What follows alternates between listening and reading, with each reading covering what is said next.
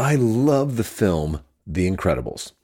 This Pixar film is an amazing depiction of a father's sacrificial love for his family.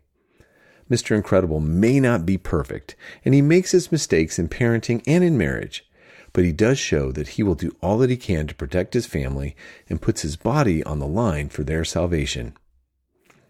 This familiar storyline begs the question of how far a father would go for the sake of his family. At the heart of the Bible is an example of a father's love for his children that culminates in the cross of Christ.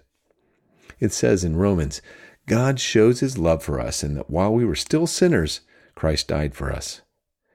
Why not take the time to read one of the biographies of Jesus to understand what true sacrifice really means? you may discover that Jesus is the true Mr. Incredible. This is Russ Matthews with God in 60 Seconds. For more space to think and talk about God, go to thirdspace.org.au.